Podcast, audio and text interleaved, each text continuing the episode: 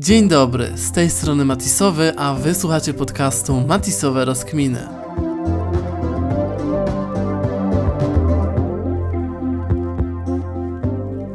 Bonjour, chyba tym razem w ten sposób powinienem się przywitać, bo dzisiaj o mojej wycieczce do Paryża. Byłem tam ostatnio przez 4 dni razem z moimi przyjaciółmi. E, to była wycieczka zaplanowana tak bardzo spontanicznie, bo któregoś razu byliśmy sobie wieczorem e, na Wiśnióweczce pod Pałacem Kultury.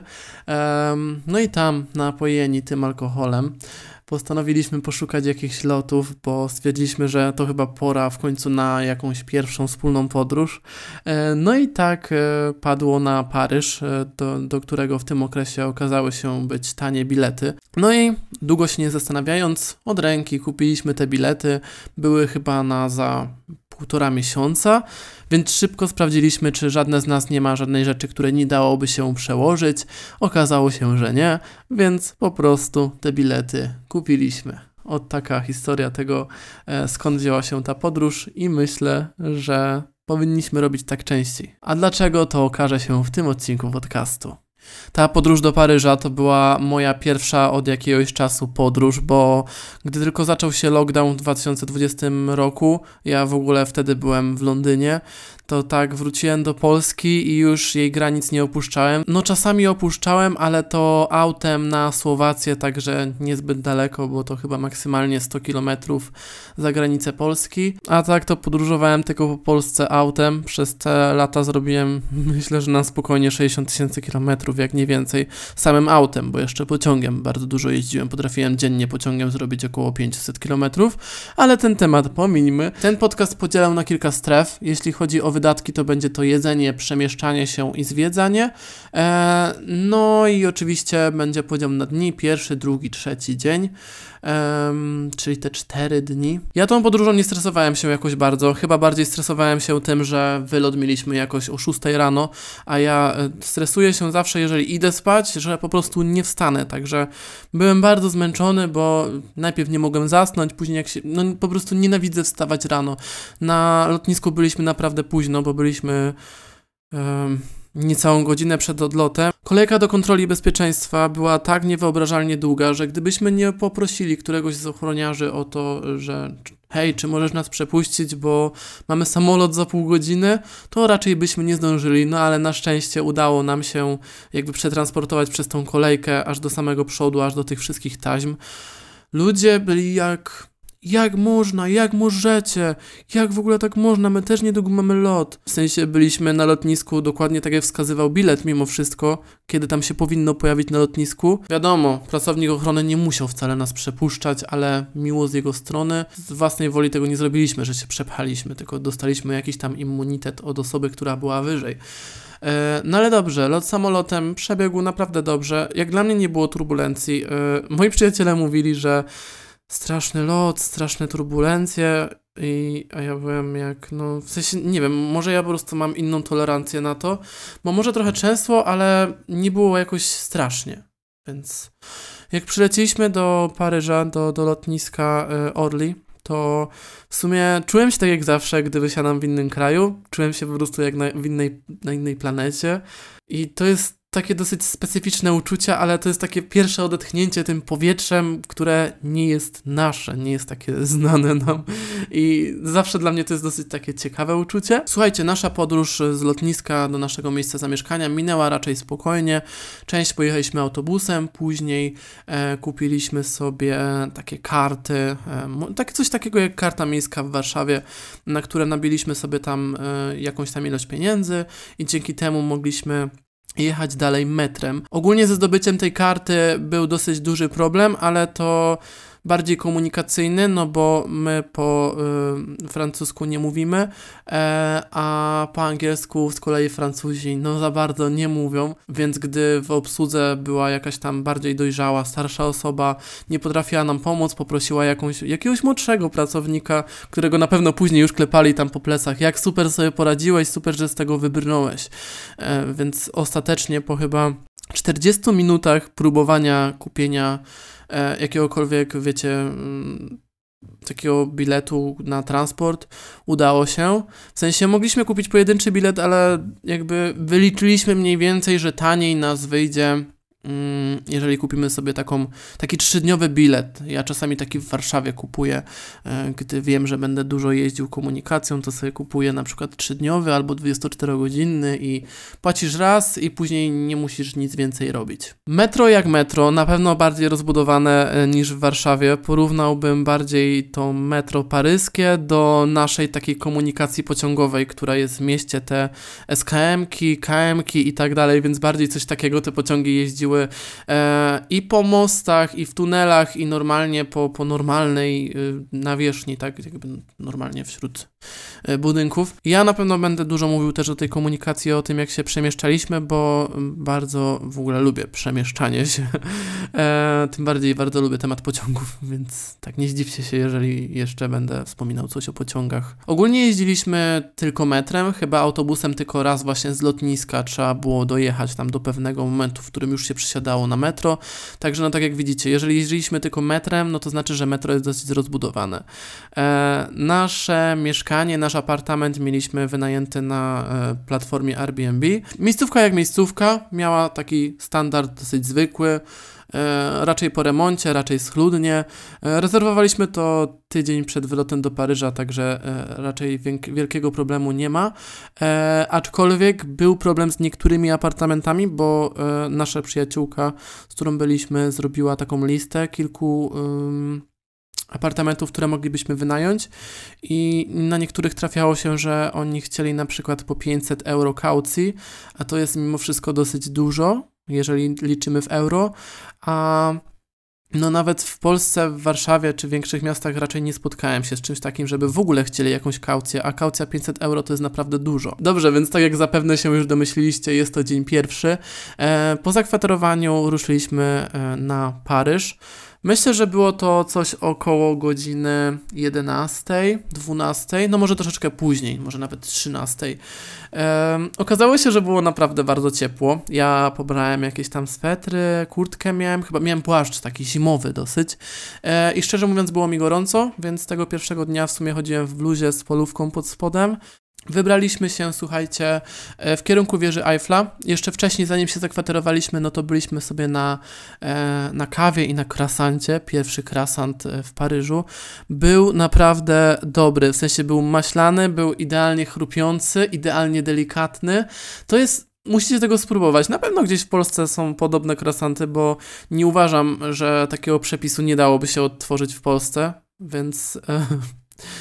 Więc po prostu był to dobry krasant. W ogóle to, z jaką gracją były podawane te krasanty. Um, pani pięknie zawijała to w papierek, jakoś tak dwoma rękami obkręciła. Powiedziała, że voilà, croissant, zapłaciliśmy za to. Nie było jakiegoś problemu, no bo one croissant please i tyle. Pod wieżę Eiffla wyruszyliśmy oczywiście metrem i e, z naszej czwórki e, tylko jedna osoba widziała już wcześniej wieżę Eiffla, więc obstawiliśmy jaka będzie dla nas wieża Eiffla. Czy ona będzie może większa niż sobie wyobrażaliśmy, a może mniejsza, a może taka właśnie jaka była w naszej wyobraźni. E, no i jak już zaczęliśmy się zbliżać po prostu, gdzieś tam widziałem ten czubek albo w ogóle no pojawiało się coraz więcej ludzi, to byłem, czułem takie straszne podekscytowanie, bo to było coś, co widziałem w bajkach, coś, co widziałem w filmach, na zdjęciach, na inspiracjach, które oglądałem i takie, wiecie, pierwszy raz widzicie budynek, który widzieliście, nie wiem, w ogóle wszędzie, wszelkie możliwe interpretacje tego budynku, wszelkie możliwe animacje, rysunki, wow. I zobaczyłem wieżę Eiffla, okazała się być taka, jak sobie wyobrażałem. Przecież na początku miałem coś takiego, że a, trochę za, jakaś taka za niska, ale za gruba, za szeroka, ale później jak podeszliśmy bliżej, pomyślałem sobie, dobra, wieża Eiffla jest taka jak mojej wyobraźni. Więc gdy tylko ją zobaczyliśmy, przeszliśmy się troszeczkę dookoła, e, zobaczyliśmy wieżę. Matko, to będzie strasznie długi podcast, jak tak patrzę. No ale może tak ciekawie, taka podróż. Gdy już zobaczyliśmy wieżę Eiffla, obeszliśmy ją troszeczkę dookoła, e, znaleźliśmy jakiś placyk, taki, no, pole, łąkę, Nie, no takie miejsce, w, w, którym siedzieli sobie ludzie, też sobie usiedliśmy, popatrzyliśmy trochę, zrobiliśmy sobie też kilka zdjęć, takich wiecie, pierwszych, matko, trzeba zrobić, wysłać e, tam do znajomych, do rodziny, e, więc spędziliśmy chwileczkę czasu, było naprawdę ciepło, troszeczkę się powylegiwaliśmy, no i ruszyliśmy raczej przed siebie w e, poszukiwaniu czegoś do jedzenia, bo jednak tam ten transport troszeczkę nam zajął. Też siedzieliśmy trochę czasu na, wiecie, jak to jest, jak się jest niewyspanym, no to chce się jeść. Um, więc o ile nie pomylę do końca zdarzeń, to poszliśmy na falafela. To był podobno jakiś bardzo polecany falafel, którego musicie zjeść, jak jesteście w Paryżu, więc poszliśmy tam, chcieliśmy go zjeść, ale okazało się, że kolejka jest naprawdę długa. W sensie ona naprawdę ciągnęła się, ciągnęła, ciągnęła i ja naprawdę nie mogłem zobaczyć końca, idąc normalnym krokiem. Więc okazało się, że naprzeciwko tego lokalu był drugi lokal, który oferował dokładnie to samo i była mniejsza kolejka. No to oczywiście, że poszliśmy do tego drugiego lokalu. Co uważam, czy popełniliśmy błąd, czy go nie popełniliśmy? Szczerze sam nie wiem.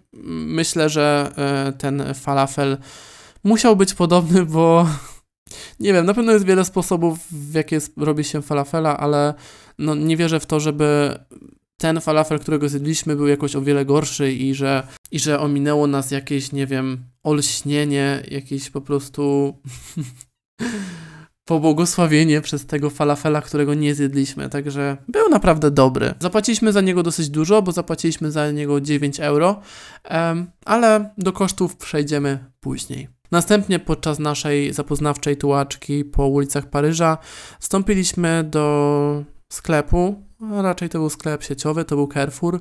E, kupiliśmy sobie jakieś wino, bagietkę, jakieś tam podstawowe rzeczy takie do zjedzenia. Na pewno co ciekawe, kupiliśmy chipsy, to były chipsy duszki, tak jak u nas są w takiej parce, to my kupiliśmy je w takim pudełku jak Pringlesy. Także w sumie to było ciekawe i stwierdziłem, że muszę tego spróbować. W ogóle bardzo lubię próbować takich zagranicznych e, jakichś smakołyków, słodyczy, chipsów. E, cała nasza czwórka to lubiła, więc tam kupiliśmy jakieś kilka gadżetów, ale no to nie jest tasting. Nie mam co wam opowiadać, bo nawet nie jestem w stanie wam teraz tego pokazać, bo wy mnie tylko słuchacie. Więc wróciliśmy, posiedzieliśmy sobie troszeczkę w naszym apartamencie, e, napiliśmy się tego wina, no i jakoś tam nam ten dzień zleciał, tak, na rozmawianiu, na takim wspólnym spędzaniu czasu. No to, co się robi na urlopie tak naprawdę, bo, e, bo to był jednak swego rodzaju urlop. Więc popołudnie minęło nam na siedzeniu, takim rozmawianiu, na takich zwyczajnych relacjach międzyludzkich. No i gdy już się ściemniło, e, to wybraliśmy się znowu na Paryż.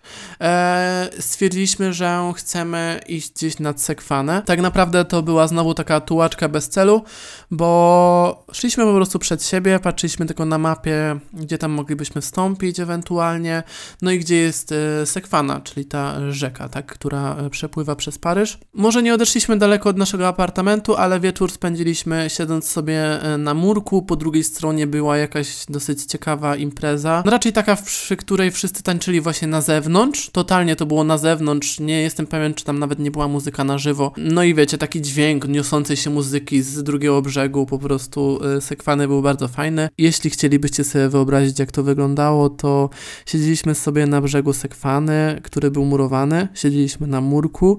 Obok była naprawdę długa aleja z jesiennymi drzewami, z których leciały liście. Było słychać szum tych liści. Wieczór był naprawdę ciepły.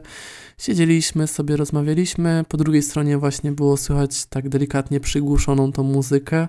Najbardziej było słychać właśnie basy, widać i słychać było również bawiących się ludzi, więc taki wieczór był dosyć przyjemny.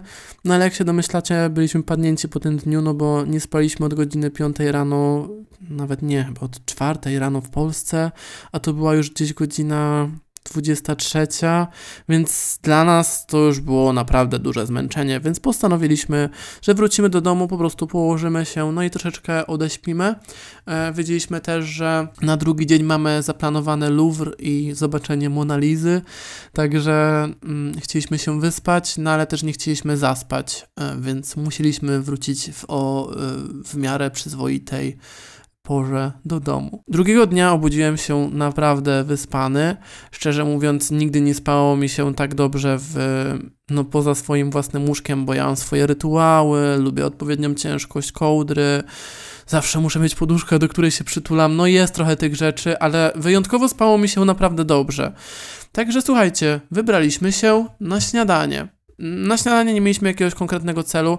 Było to około godziny 11-12, więc udało nam się e, wejść do e, jednej z lokalnych, e, myślę, takich kawiarnio-restauracji. Co jedliśmy ogólnie mieliśmy cały stół, no bo były nas cztery osoby, cały stół mieliśmy w jedzeniu, ale powiem wam konkretnie, co ja jadłem, skupmy się na mnie tym razem. ja jadłem tost krok madame, to jest namoczony chleb tostowy w jajku zmieszanym z mlekiem, tam w środku szynka, ser taki rozpływający się, na wierzch jeszcze jajko sadzone, no był tam jakiś tam dressing typu rucola, um, i takie rzeczy i powiem wam, że smakowało mi i to bardzo. Udało się również e, kupić kawę z mlekiem, co było naprawdę szokiem, bo Francuzi chyba nie piją kawy z mlekiem, bo jak poprosiliśmy o kawę dzień wcześniej, to dostałem kawę Chyba to było espresso. Nie wiem, nie piję takiej kawy, więc było to chyba espresso i szklanka wody.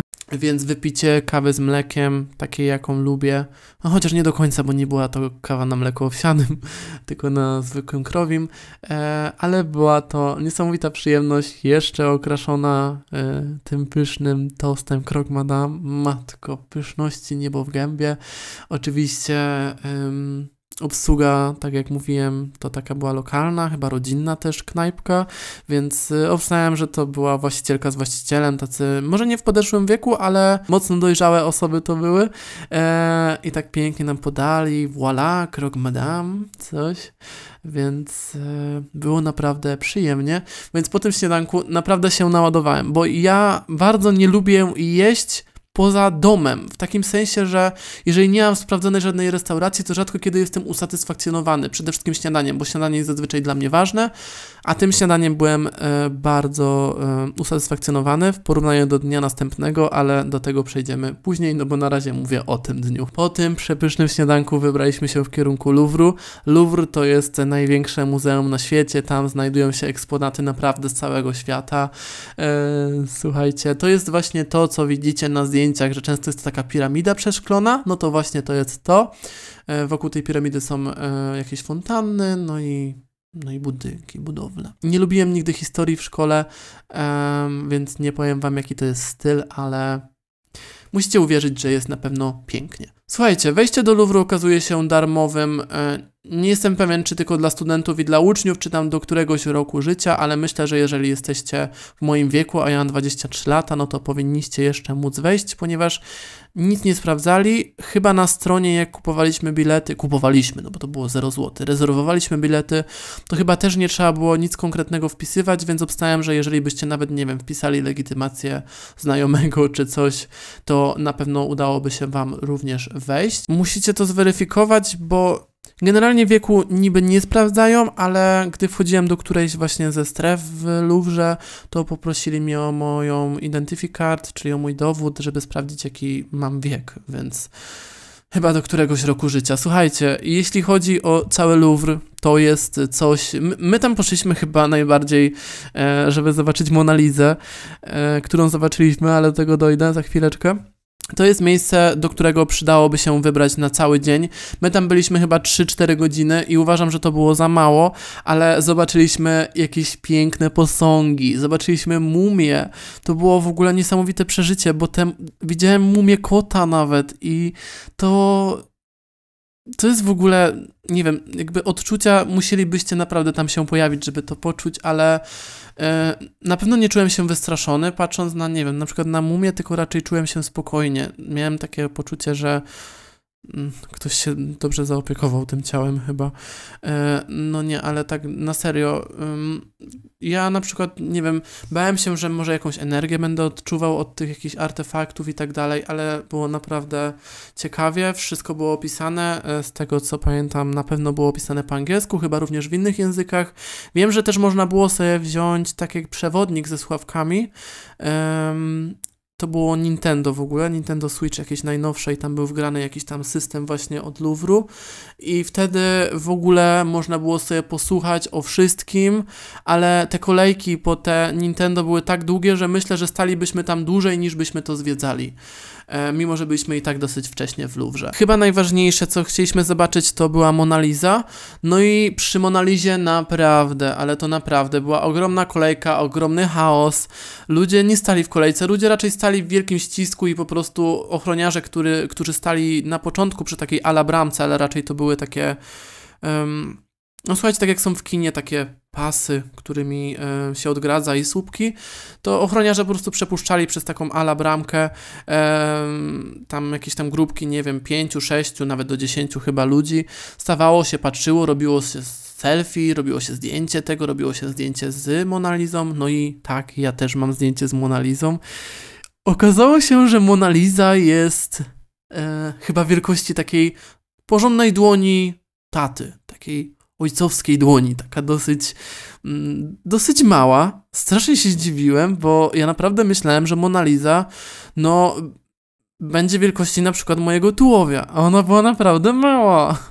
No ale dobra, no zobaczyłem ją, dosyć szybko wyganiali, bo ludzie się strasznie przepychali, było dosyć dużo też dziwnych ludzi, totalnie takich, którzy byli strasznie odklejeni, mam wrażenie, przepychali się, pchali mnie, w ogóle ciągnęli mnie, nie wiedziałem o co chodzi, straszny chaos, no ale przeszliśmy się jeszcze, tak jak mówię, ja nie interesuję się jakoś bardzo historią, e, więc fajnie było, że zobaczyłem mumię, że zobaczyłem właśnie e, Monalizę, i jakieś tam jeszcze pojedyncze dzieła, które, których mam zdjęcia, ale nie opiszę wam ich teraz.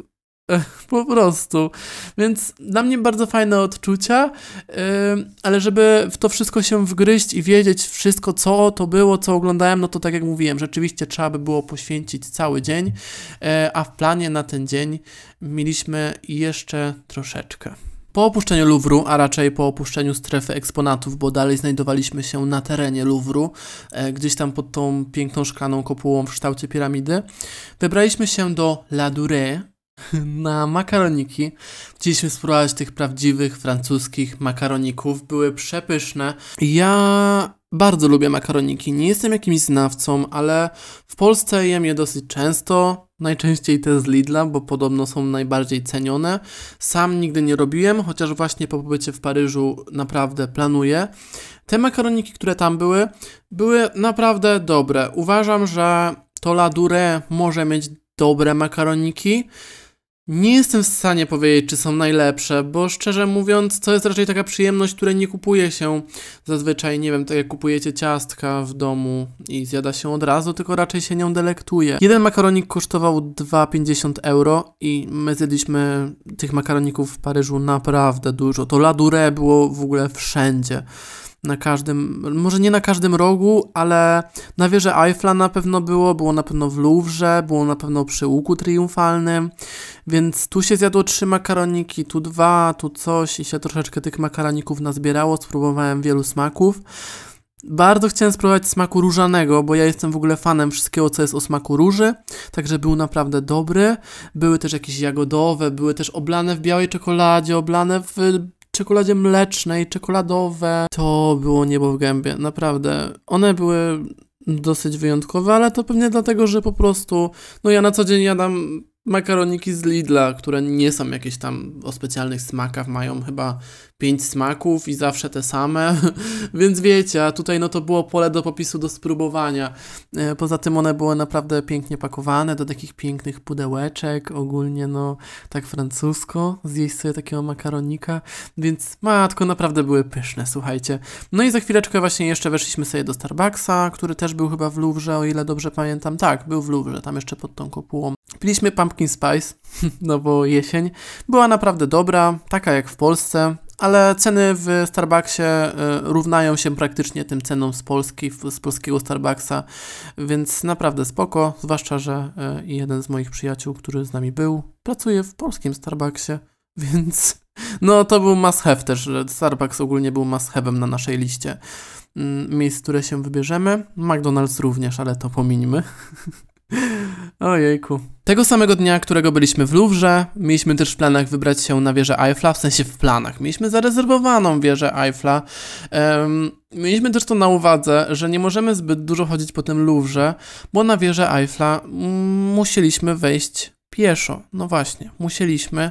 E, nie była to nasza wolna wola, nie była to też kwestia tego, że nie było nas stać na wjechanie windą, tylko kwestia tego, że ogólnie wszystkie bilety na wieżę Eiffla są wyprzedane tak na chyba miesiąc w przód. Nie wiem, może nie na aż tak dużo, ale gdy my rezerwowaliśmy te bilety tak dwa tygodnie przed naszym wylotem do Paryża, to biletów już nie było i cudem udało nam się znaleźć na drugi dzień pobytu bilety na jakąś tam godzinę, chyba na 17, nie, tak, chyba na 17.30 i to były tylko i wyłącznie bilety na wejście na pieszo.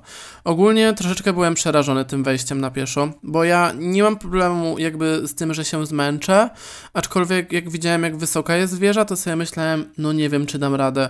No ale ostatecznie, gdy już tam wybraliśmy się pod wieżę Eiffla, nie było to takie trudne. To był w ogóle dzień, niestety, którym było zachmurzenie i było raczej tak. Pierwszy dzień było piękne słońce, a w drugim dniu no po prostu było wszystko zachmurzone. Um, więc y, też nie było jakoś gorąco jak wchodziliśmy. Ja wchodziłem w swetrze, więc troszeczkę się gdzieś tam spociłem, wiecie, no byłem taki zgrzany, y, ale też nie jakoś bardzo. Weszliśmy chyba w nie wiem, maksymalnie 40 minut, ale to też było tak podzielone, że najpierw się wchodziło na jeden poziom, na który wchodziliśmy chyba 20 minut i później na ten drugi też coś koło tego, więc nie było bardzo źle, wręcz y, wspominam to dosyć dobrze. Ludzie też jakoś, nie wiem, bardzo się nie przepychali, jeżeli ktoś chciał sobie odpocząć, to odpoczywał. Widok zwierza Eiffla, moje wrażenia. No, ciekawie. W sensie, ja myślałem, że będąc na Pałacu Kultury w Warszawie widziałem wiele, ale Paryż naprawdę ciągnął się i ciągnął i ciągło. No, aż po prostu mi się język poplątał. Strasznie się ciągnie Paryż. I ta ilość budynków, i ilość różnych budynków, i ilość ludzi, ilość aut w ogóle. Jak będziecie chcieli, to możecie zobaczyć na moim Instagramie, bo tam stawiałem zdjęcia, a to warto zobaczyć rzeczywiście to dokładnie to, co ja widziałem, tak? Więc jeżeli chcecie, to sobie zobaczcie, dosłownie. Słuchajcie, dla mnie to było dosyć wyjątkowe widok. Ja ogólnie, wiecie, lubię zwiedzać, lubię poznawać świat i tak dalej, więc sobie tak obserwowałem. Patrzyłem też czasami na mapę, żeby zobaczyć, co ja widzę. Widok ciekawy, Zrobiliśmy sobie oczywiście zdjęcia z tym widokiem.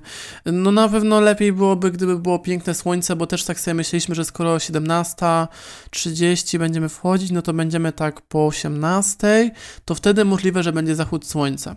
Ja ogólnie jestem takiego zdania, że ym, cały dzień może być zachmurzone, ale gdy zachodzi słońce, moim zdaniem zawsze się rozpogadza i widać gdzieś chociaż skrawek tego pomarańczowego nieba. No tym razem tak nie było.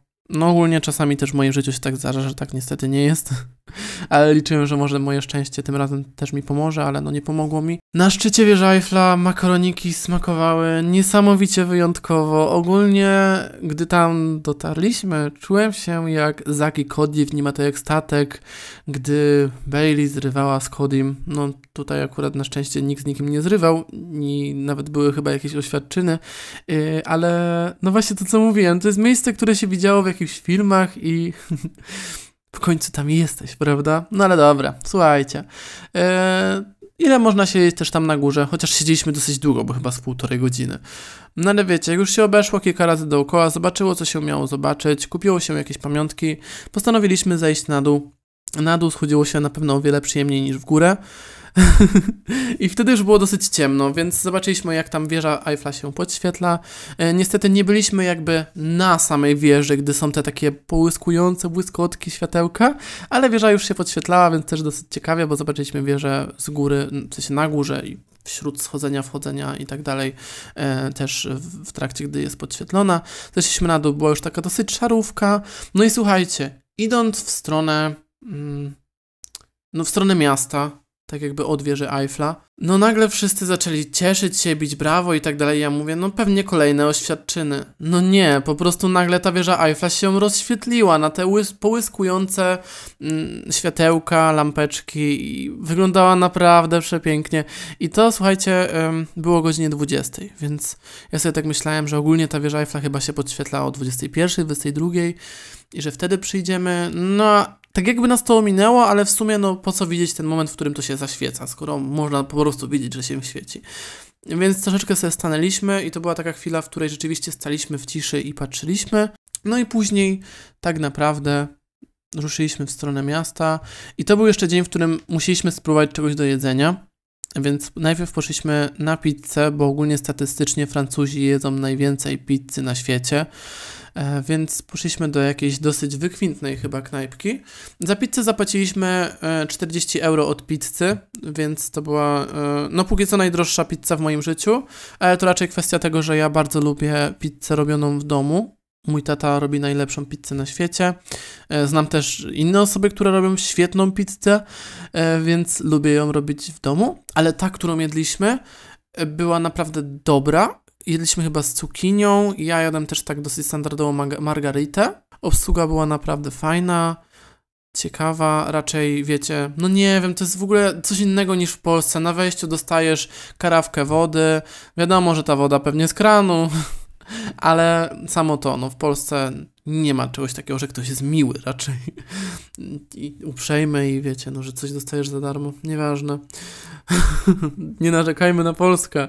Po tej pizzy naszym must have było spróbowanie ślimaków. Żeby spróbować ślimaków, szukaliśmy jakiejś knajpki po drodze. Mm, no i znaleźliśmy. Zapytaliśmy, czy mają ślimaki. Okazało się, że tak, więc zasadzili nas przy stoliku.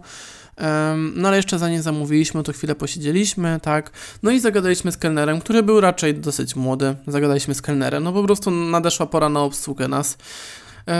Na szczęście kelner mówił po angielsku, bo e, tak jak też mówiłem, w Paryżu to się rzadko zdarza, ale do tego przejdziemy właśnie w kolejnym dniu, bo tam właśnie mieliśmy z tym styczność. Powiedzieliśmy, że jesteśmy tutaj, żeby, że nie chcemy pić żadnego alkoholu, że chcemy spróbować ślimaków. On, I powiedzieliśmy, że, że jesteśmy tutaj właśnie po to. I on powie, ten kelner powiedział nam, że mimo, że on jest Francuzem, on nigdy nie jadł ślimaków i w ogóle jakby ta szczerość, nie?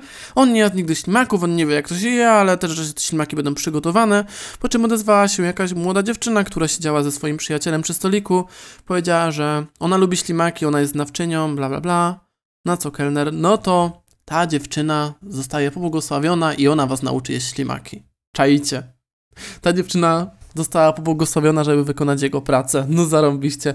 No ale dzięki temu też właśnie poznaliśmy lokalsa, e, tą dziewczynę. Pogadaliśmy sobie z nią naprawdę. E, zapytała się, czy nie jesteśmy przypadkiem z Rosji albo Ukrainy, no bo jednak polski akcent gdzieś tam może dla, dla nich zajeżdża czymś takim. Powiedzieliśmy, że nie ale e, trochę porozmawialiśmy właśnie o tematach wojny, porozmawialiśmy e, ogólnie o tym, jak są odczuwani Francuzi przez odwiedzających. E, no i ta dziewczyna też nam powiedziała dużo o tym, dlaczego tak się dzieje i tak dalej. Powiedziała, że jakby to jej pokolenie, to Gen Z i też ci milenialsi, oni są jednak młodsi. No a jednak ci starsi Francuzi, no to bardzo bronią swojego, swojego dobrego imienia. W sensie o Francuzach jest tak mówione, bo jak ja nie wiem, wróciłem nawet po tym urlopie do, do pracy, to się mnie pytają, a jak tam byli mili ci Francuzi? No właśnie, ci starsi są uważani za takich niemiłych, bo oni nie chcą, żeby mówić w innym języku niż francuski, raczej tak zazwyczaj się tak patrzą dosyć niemiło na, na tych zwiedzających. I tutaj właśnie ta moja Matisowa rozkmina, no bo to jednak podcast Matisowe rozkminy, Czasami chyba się im nie dziwię, bo ilość narodowości, jaka tam jest, często to jest tak pomieszanie języków, jak po prostu w Biblii. Jezu, nawet. Teraz. Teraz będę musiał po prostu przytoczyć. Czekajcie, sprawdzę. Tak jak w Biblii podczas budowy wieży Babel wszystkie języki zostały pomieszane, tak też chyba czułem się w ten sposób e, w, w Paryżu, bo rzeczywiście było tych języków naprawdę sporo, ludzi też sporo i to już bardziej chodzi o to przesycenie i o to, że no, też nie jest zbyt czysto, no bo wiecie, tyle, tylu turystów, śmietniki szybko się zapełniają, w ogóle robi się taki straszny bałagan, więc z jednej strony nie dziwię się tym lokalsom starszym, że oni tak bronią swojego imienia, ale też nie można być aż tak niemiłym, że rzeczywiście, nie wiem, bardzo często mi się zdarzało, że idę ulicą, a jakiś dziadek pcha mnie laską. O matko, zabrzmiało to też strasznie. No mnie laską po prostu, że mam przejść, przepuścić i ogólnie, no to było dla mnie dosyć niemiłe, ale ślimaki po tej pięknej rozmowie z lokalsem, ta dziewczyna nazywała się chyba Paulin, nie wiem, tak mi się wydaje. Um, przyszły nasze ślimaki. Ta dziewczyna pokazała nam, jak się je je. Spróbowałem. I na początku smak był taki, jakbym jadł krewetkę i mówię, wow, pyszne. Żułem to i nagle poczułem taki smak takiego mułu, takiej ziemi, takiego po prostu jeziora, takiego stawu brudnego. I od razu to połknąłem. No i mieliśmy tych ślimaków za, ponadto, bo mieliśmy ich chyba po dwie na jedną osobę, po dwa ślimaki na jedną osobę. Jakoś tam tak wyszło, no i ja już nie zjadłem drugiego ślimaka. No ale to było ciekawe doświadczenie, bo to było nasze must have spróbować ślimaków. Słuchajcie, posiedzieliśmy sobie jeszcze chwilkę. No i e, ruszyliśmy do domu, poszliśmy spać. Byliśmy naprawdę zmęczeni, więc następnego dnia, trzeciego dnia, ja obudziłem się ze strasznym bólem głowy, ogólnie byłem taki wciśnięty w to łóżko, no bo rzeczywiście poprzedniego dnia zrobiliśmy chyba 30 tysięcy kroków, to dosyć dużo, plus te schody, no i ogólnie to wszystko. I chyba przez te ślimaki troszeczkę bolał mnie brzuch, a może to nie przez ślimaki, może to przez zmianę wody, e, jakości wody, no nieważne. Wychodząc z apartamentu, naszym e, celem było śniadanie i jak się okazało, nie było tak łatwo jak dnia poprzedniego, bo było wcześniej, bo poprzed... dnia poprzedniego byliśmy około 11.30, 12, a tego dnia byliśmy około 9.10, więc jak szliśmy i pytaliśmy o ma, ej, macie śniadanie. Więc jak wyszliśmy i wchodziliśmy do kolejnych knajpek, kawiarni, to widzieliśmy, że ludzie jedzą coś i piją kawę, ale jak prosiliśmy o jedzenie, to mówili, nie, nie mamy, jeszcze nie teraz, o 13, o 12. Ja się zastanawiam, mówię, o co chodzi? Czy oni naprawdę nam nie chcą sprzedać jedzenia? I no to było dosyć dziwne, bo weszliśmy do około pięciu knajpek i nigdzie nie było jedzenia. W jednej zaproponowali, w sensie kawa była, ale no ludzie przy stolikach jedli. W jednej nam zaproponowali dżem, z, chleb, chleb z dżemem, tak? Tam, jak ona to powiedziała? E, the bread with jam? Więc no powiedzieliśmy, że no niestety nie, no bo wiecie, no chleb, no to nic wyjątkowego. Więc przeszliśmy przez kolejne knajpy i zrozumieliśmy coś. Okazuje się, że najpierw trzeba iść sobie do piekarni, kupić sobie krasanta, jakąś kanapkę, coś dobrego. Oni wam to zapakują na wynos i później idziecie do kawiarni, kupujecie sobie kawę i, i jecie to w tej kawiarni. Rozumiecie? Bo ja nie, ja tego totalnie nie rozumiem. W sensie teraz już tak, ale to jest coś, czego bym po prostu nie zrobił. Wiecie dlaczego? Bo w Polsce jest tak przyjęte, że do, w knajpie, w kawiarni, w restauracji nie wolno pić, jeść swojego jedzenia. No i wiecie, no po prostu najzwyczajniej w świecie czegoś takiego bym nie zrobił, bo wiecie, jak, jak ja jestem w podróży takiej bardziej koczowniczej, no to sobie kupię, słuchajcie, kanapkę, zrobię sobie własną kanapkę, no i jem sobie ją, nie wiem, po drodze, albo gdzieś sobie usiądę przy jeziorze, nad rzeką czy coś. No ale tak wiecie, w centrum miasta jeść swoją kanapkę y, w, jakiejś, w jakiejś kawiarni. No ale okazało się, że ludzie na normie dziennej tak robią. Y, więc weszliśmy do jakiejś piekarni, okazało się, że mają tam też kawę, więc super combo. Kupiliśmy sobie krasanta, jakiś kawałek ciasta i kanapkę taką Niedobre to było, szczerze wam powiem. To była jakaś tam kanapka, taka wiecie, z lodówki.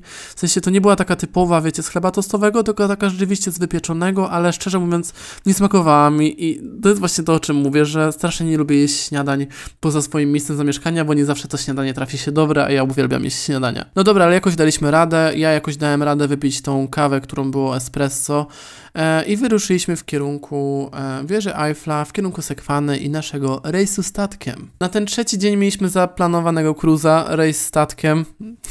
Fajnie, że jedna osoba z naszego towarzystwa o takie rzeczy zadbała i kupiliśmy ten rejs, słuchajcie, e, od jednego z handlarzy. Ogólnie jak, jak się idzie w stronę wieży Eiffla, jest taki most, który e, idzie przez e, Sekwanę, to jest dużo osób czarnoskórych, które sprzedają jakieś tam, wiecie, wieżyczki Eiffla, berety, okulary przeciwsłoneczne, wszystko. I są też... to już właśnie nie czarnoskórzy, którzy e, sprzedają bilety na wycieczki, na rejsy statkiem. Ale najpierw jeszcze, zanim powiem o rejsie statkiem, powiem właśnie o tych czarnoskórych, którzy um, którzy sprzedają te pamiątki. Ogólnie obstawiam, że oni robią to bez żadnego pozwolenia i ja na początku myślałem, że oni te pamiątki mają porozkładane na prześcieradłach. No wiecie, no tak jak to jest, no te prześcieradła białe, ale raczej takie niezbyt czyste, a ogólnie to najebane wszystkiego na tym. że tak powiem. Musiałem użyć tego słowa, żebyście zrozumieli o co chodzi. Ogólnie, no wiecie, no jakby taka y, kubka, wiesz, Eiffla, tutaj pełno okularów przeciwsłonecznych, tutaj jakieś breloczki z Eiffla, no i ogólnie no taki burdel na tym prześcieradle.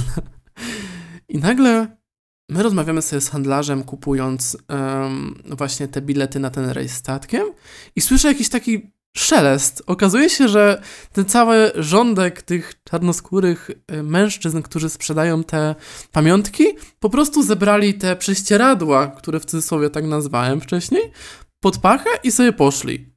I okazało się, że te wszystkie rzeczy były po prostu przyczepione. Nie wiem, okulary obok okulara, wszystko jest przyczepione i wiecie, oni to zbierają po prostu od rogu do rogu i później rozkładają jak zwykły koc po prostu gdzieś obok. Więc ktoś musiał im po prostu puścić cynka, że ej, tu nie można już chwilowo handlować, bo może jakaś policja czy coś. Nie wiem, rozbawiło mnie to strasznie, musiałem wam o tym powiedzieć. Kupiliśmy sobie bilety od jakiegoś faceta na tą wycieczkę, na ten rejs statkiem. Um, ja byłem do tego sceptycznie nastawiony, nie, w sumie nie byłem. Ja byłem sceptycznie nastawiony do tego, że kupujemy bilety od randomowej osoby, która e, stoi po prostu sobie przy brzegu rzeki, na moście, e, plus, że przybliżamy nasze karty płatnicze do jego terminala. Mm, no ale pokazał nam licencję, gdzieś tam niby wygooglowaliśmy, że jego firma jest w rejestrze, więc stwierdziliśmy, dobra. Jeszcze się tam targowaliśmy, chyba wytargowaliśmy o 3 euro mniej, a to już zawsze spoko, 3 euro. Zapłaciliśmy, no i poszliśmy pod, e, w miejsce, w którym była zbiórka na tą wycieczkę. Okazało się, że nas nie oszukali. No i weszliśmy na statek wycieczkowy. Ten dzień w ogóle był ładny, piękny i słoneczny. E, niestety, ale to był. Wszystkie dni były słoneczne, a jedyny dzień, w którym był pochmurny, to był ten, w którym wchodziliśmy na wieżę Eiffla. No ale niestety, nie można mieć chyba wszystkiego. E, byłem ubrany dosyć cienko, fajnie, tak wiecie, lekko, w sweterek, było mi bardzo przyjemnie, słoneczko świeci. No i zaczęliśmy płynąć tą sekwaną. Jaka to była świetna przygoda. Zobaczyliśmy wszystkie tam, e, słuchajcie, zabytki. Zobaczyliśmy wieżę Eiffla, wiadomo, też z innej, kolejnej perspektywy. Zobaczyliśmy katedrę Notre Dame. I jejku, ona jest naprawdę piękna. Strasznie mi przykro, że jakiś czas temu był tam pożar. E, no i niestety właśnie też było pełno żurawi wokół e, katedry Notre Dame. Trochę zaburzały te żurawie, ale no nie aż tak bardzo.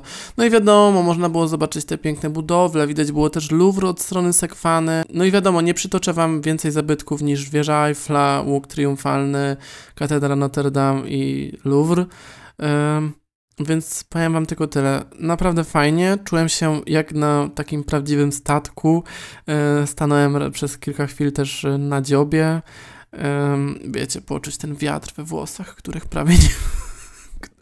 No, ja mam krótkie włosy, ale jeszcze miałem czapkę, ale fajnie było tak. Fajnie było tak stanąć na przodzie i widzieć to wszystko, a to też jest inaczej. To nie jest rejs po Wiśle, który, no Wisła, a Sekwana, no zupełnie inaczej. Czuć, że to jest jakby inny równoleżnik na kuli ziemskiej. Więc słuchajcie, bardzo polecam wykupić sobie coś takiego. Myślę, że zapłacicie w granicach od 15 do 20 euro, bo tak tam wahały się ceny, e, a naprawdę przygoda niesamowita. Jest się czym pochwalić e, wśród znajomych, że, że po prostu płynęliście sobie statkiem.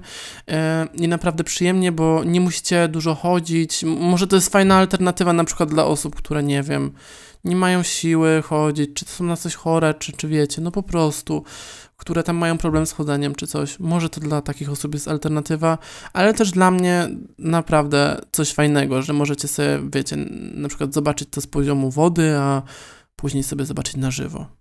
Może tak. Po całym rejsie statkiem wybraliśmy się na piknik, na który zrobiliśmy świetne zakupy. I właśnie tam w sklepie przytrafiło nam się coś takiego, gdy pytaliśmy o plastikowe kieliszki do wina. Jakaś starsza pani powiedziała, e, że gdy jesteś we Francji, próbuj mówić po francusku, a nie w swoim awful języku. W sensie w swoim obrzydliwym języku. I to mnie strasznie zdziwiło, bo dla mnie normalnym jest to, że jeżeli jestem gdzieś za granicą, to najbardziej komunikatywnym językiem jest angielski, no ale niestety ta kobieta chyba tego nie zrozumiała. Piknik był świetny. Rozłożyliśmy sobie scenę niczym z filmów, niczym z Pinteresta. Wzięliśmy w ogóle, słuchajcie, nie leżeliśmy na kocu, tylko wzięliśmy zasłonkę z naszego apartamentu, bo, nie mieliśmy, bo po prostu nie mieliśmy koca. Rozłożyliśmy sobie goferki, bagietkę, jakiś dżem kupiliśmy, słuchajcie, to była uczta nad ucztami. Piliśmy też wino.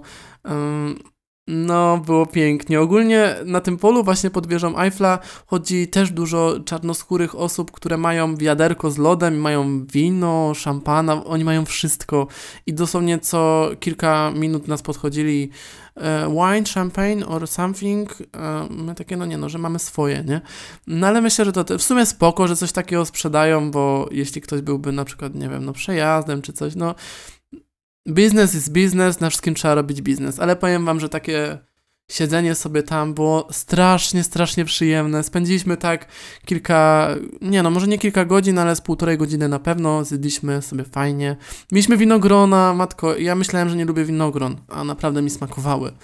Więc naprawdę fajnie. Musicie zobaczyć zdjęcie na Instagramie, a raczej rolkę, bo mam takie piękne nagranie, jak po prostu kamera idzie w moją stronę, ja sobie tam e, chyba piję wino tak, wino piję. Więc mm, było fajnie, strasznie dobrze to wspominam. No i po tym naszym pikniku, bo to był nasz taki luncho podwieczorek, późny obiad, a chociaż mimo wszystko na słodko, wybraliśmy się w kierunku łuku triumfalnego. Oczywiście po drodze zatrzymaliśmy się w Ladure, spróbowaliśmy kolejnych smaków makaroników, były bardzo pyszne. No i doszliśmy pod łuk triumfalny.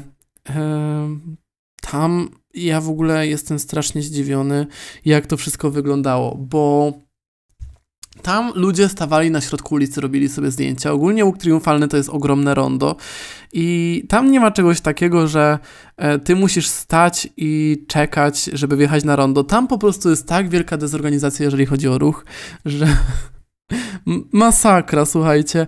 E, ale też mam zdjęcie z łukiem triumfalnym i bardzo lubię te zdjęcia, mają taki fajny klimat i było fajnie. Właśnie jakbyśmy przy łuku triumfalnym, to był piękny zachód słońca.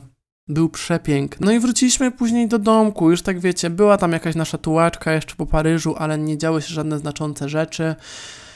No i to był nasz ostatni dzień. Następnego dnia rano mieliśmy samolot o godzinie chyba, nie wiem, siódmej, ale na lotnisko musieliśmy dostać się o wiele wcześniej, dlatego że za granicą wolę być na lotnisku wcześniej, no bo to nie będzie tak jakbym był w Polsce, zadzwonię po przyjaciółkę, ej, siadaj w auto i po mnie przyjeść, tylko i mnie zawieźć na lotnisko, tylko raczej, no, trzeba sobie radzić samemu. Jechaliśmy Uberem, więc y, wyszło nas to dosyć tanio. E, za chwileczkę przejdziemy do podsumowania kosztów. Jako Uber podjechała Tesla, więc też dosyć premium podróż. I słuchajcie, no wróciliśmy do Polski i no jak zwykle po powrocie do Polski było mi dosyć smutno. Strasznie nie lubię powrotów z zagranicy do Polski. Albo tak samo też zawsze nie lubiłem powrotów na przykład z Warszawy do mojego rodzinnego miasta, bo zawsze było tak smutno i no ten przeskok był taki smutny. No ale dobrze. Ogólnie lądowanie jakoś mnie tak przeraziło. Nie poznawałem w ogóle e, Warszawy i jakby byliśmy tak strasznie nisko nad ziemią, były budynki, których nie znałem i no oglądałem się seriali o katastrofie samolotu i byłem, przy... nie wiem, bałem się tego lądowania i to lądowanie było jakoś takie strasznie nieprzyjemne, ale ostatecznie wylądowaliśmy na pasie lotniska i wszyscy byli happy, niektórzy byli oczywiście brawo. A tymczasem przejdźmy do podsumowania kosztowego. Jeśli chodzi o koszty, to podzieliłem sobie to na trzy kategorie: jedzenie, przemieszczanie się i zwiedzanie. Zacznę od najprzyjemniejszego, czyli od jedzenia. Na całe jedzenie ja, jako pojedyncza jednostka z nas czterech, wydałem 95 euro. Uważam, że jest to dosyć spoko wynik, yy, dlatego że jeżeli rozbijemy to za sekundę na czynniki pierwsze, okaże się, że nie było aż tak drogo. Yy, krasant kosztował 1,25 euro. Zjadłem takie krasanty może ze 3 więc on nawet może drożej wyjdzie, bo tutaj miałem zapisane za jednego krasanta. E, kawa w Starbucksie 4 euro, więc naprawdę spoko cena. Falafel kosztował e, nas 9 euro, więc to było właśnie to jedno z droższych. Pizza 40 euro, no to jest droga pizza, ale była naprawdę smaczna. Piknik po 15 euro, więc razem wydaliśmy na niego e, 60 euro. Dosyć dużo, ale to są wspomnienia nie z tej ziemi. Ślimaki to było 6 euro, od, 6 e, euro na główkę. E, te, to pyszne śniadanie, które jedliśmy w lokalnej y, kawiarni restauracji, kosztowało mnie 10 euro, a to był tost plus kawa. I to kawa z mlekiem, więc 10 euro. Kanapki w kawiarni 10 euro, więc to właśnie to porównanie śniadań. Pyszne śniadanie za 10 euro versus same kanapki 10 euro, a plus tam doszła jeszcze kawa i croissant, więc to jest to 95 euro. Tam są jeszcze jakieś ukryte koszty typu jedzenie, które... Ja na przykład zrobiłem sobie rano e, przed wylotem z Warszawy e, kanapki na drogę i bardzo się z tego cieszę, bo nie musiałem mieć tych takich sztucznych, pompowanych kanapek chleba tostowego, które są, nie wiem, na lotniskach czy, czy gdzieś tam w sklepach. Słuchajcie, yy, przemieszczanie się. Ogólnie samolot wyniósł nas yy, 375 zł, yy, więc to jest naprawdę tanio. Uber na lotnisko jakby ode mnie z domu z Warszawy na lotnisko zapłaciliśmy 32 zł. Uber po 5 euro później z powrotem, czyli ten właśnie Uber e, na lotnisko w Paryżu, na lotnisko Orly po 5 euro, czyli 20 euro razem, więc myślę, że spoko cena. No i na tą całą komunikację wydaliśmy 20 euro ale o tyle dobrze, bo mieliśmy taką kartę miejską, można tak powiedzieć. Jeśli chodzi o nocleg, no to myślę, że też zmieści się w kategorii przemieszczanie się, no raczej innej kategorii nie mam, więc nocleg wyniósł nas coś około 1000 zł. Sami ocencie, czy to jest dużo, czy nie dużo, ale jednak to był nocleg prawie w centrum Paryża, yy, więc myślę, że jest to spoko cena, chociaż to było 1000 zł od główki. To nie było 1000 zł na 4 osoby, więc Dosyć dużo jednak, dobra, w sumie dosyć, dosyć dużo. E, kolejna kategoria to było zwiedzanie i zwiedzanie wyszło nas najtaniej, bo wieża Eiffla to było około 10 euro. Jakbyśmy wjeżdżali chyba, to kosztowałoby to chyba 17 euro, ale i tak nie było miejsc na wjeżdżanie. Wizyta w Louvre była za darmo, e, rejs statkiem 16 euro od główki. Więc słuchajcie, to wychodzi 26 euro. Oczywiście kosztowało nas to wiele kroków, bo dziennie robiliśmy około 25 tysięcy kroków ale myślę, że warto, moi drodzy. Jeśli chodzi o pogodę i temperaturę, byłem naprawdę zadowolony. Mimo tego, że ten jeden z dni był pochmurny, to był naprawdę przyjemny. Temperatura utrzymywała się tak w granicy 15 do 20 stopni, więc my byliśmy zadowoleni, ale jeszcze przed wyjazdem ja byłem jak, kurczę, przecież ja sobie uszykowałem tyle jesiennych stylówek i teraz będę musiał chodzić tylko w swetrze, co ze wszystkimi płaszczami pięknymi paryskimi, ale słuchajcie, naprawdę pogoda nam się trafiła.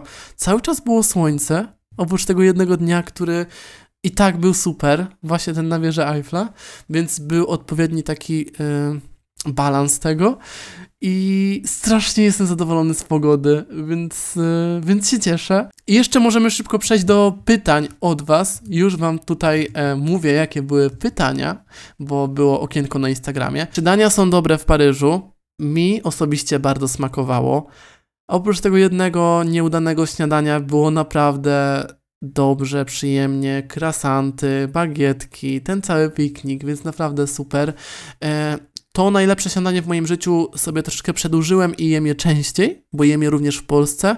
Znalazłem super przepis i co kilka dni, ostatnio w sumie codziennie, jem na śniadanie tost krok madame, więc jedzenie oceniam na 9 na 10 bo czasami nie ma gdzie zjeść, po prostu, bo albo jest zamknięte, albo jest duża kolejka. Bezpieczeństwo i złodzieje. Ja, słuchajcie, po prostu uważałem, bo w plecaku te cenniejsze rzeczy typu iPad, aparat, y, laptop trzymałem po prostu głębiej w kieszeni, którą ciężej było otworzyć. W zewnętrznej kieszeni trzymałem raczej chusteczki, kasztany.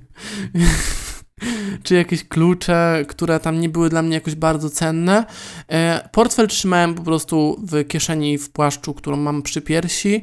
Telefon raczej też, więc o to się nie martwiłem. Plecak trzymałem raczej tak, wiecie, no po prostu zawsze na sobie. Cenniejsze rzeczy trzymałem w apartamencie. Ja też mam taki trik z plecakiem, że gdy nauczył mnie tego w ogóle mój tata, bierzcie z nas przykład. Gdy siedzicie w restauracji i na przykład plecak macie na ziemi, nie musicie go trzymać na kolanach. Po prostu weźcie go między nogi, a te dwa ucha plecaka załóżcie po prostu na, za nogę krzesła, że po prostu siedzicie i przyczaskujecie tym krzesłem e, to ucho no to wtedy nikt was nie okradnie. Jak na przykład gdzieś przysypiacie w pociągu albo po prostu jesteście zmęczeni, jedziecie, jedziecie pociągiem, to zawsze miejcie przełożone ucho plecaka o rękę albo o nogę, też nikt was nie okradnie, więc po prostu trzeba być uważnym. No nas nikt nie okradł albo o tym nie wiemy, bo może nikt nam nie ukradł jakiejś cennej rzeczy. Pytanie, gdzie pójść? No to już wiecie, ale jeśli macie jakiś bardziej wolny dzień, to polecam po prostu zrobić sobie taką tułaczkę i zobaczyć, poznać to budownictwo, bo jest naprawdę piękne. Ja też mam dużo zdjęć właśnie porobionych takich typowo, nie wiem, balkoników, na których są piękne rośliny, na którym, nie wiem, siedzi sobie ktoś i pije kawę, więc naprawdę pięknie. Um, więc tak, polecam też taką tułaczkę. Ja ogólnie lubię tułaczki, więc no. Ceny, też pytanie o ceny. No, poznaliście ceny. Czy są duże? Są duże, ale czy warto? Uważam, że warto. Raz w życiu wydać naprawdę więcej pieniędzy i spróbować jakichś tam pysznych rzeczy. E, czy brudno? No, niestety bardzo brudno. W sensie było wiele miejsc, w których śmierdziało. Obstawiam, że ktoś załatwił się po prostu gdzieś na ulicy albo w metrze. Było dużo wymiocin na ulicy. Nie rozumiem, czym to jest spowodowane, ale no było ich dużo. Ogólnie śmieci bardzo dużo, ale to też pewnie spowodowane tym, że jest wielu turystów i po prostu służby nie nadążają tego sprzątać. No i ogólnie no na początku ten brud właśnie mnie przy, przy, przytłumił tak po prostu, tak wiecie, przytłoczył. Też jest wiele osób, które palą papierosy, a ja strasznie nie lubię dymu papierosowego, więc też mnie to trochę męczyło, bo co szedłem, to tu wiecie, tu dym w buzie, tu ogólnie śmierdzi i tak...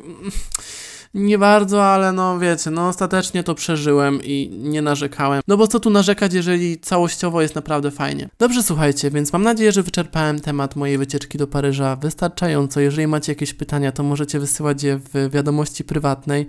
Mam nadzieję, że też troszeczkę się dowiedzieliście dzięki temu podcastowi i że przyjemnie Wam się go słuchało, bo testowo zrobiłem troszeczkę taką dłuższą formę. Zobaczymy, jak y, będzie Wam się podobała też wszystko pokażą statystyki. Tymczasem dziękuję Wam bardzo za wysłuchanie i oczywiście na koniec cytat. Turysta widzi to, co przyjechał zobaczyć. Podróżujący widzi to, co ma przed oczami. Zastanówcie się troszeczkę przed Waszą następną podróżą, czy chcecie widzieć to, co chcecie zobaczyć, czy jednak to, co macie przed oczami i szukać tego piękna. Do widzenia.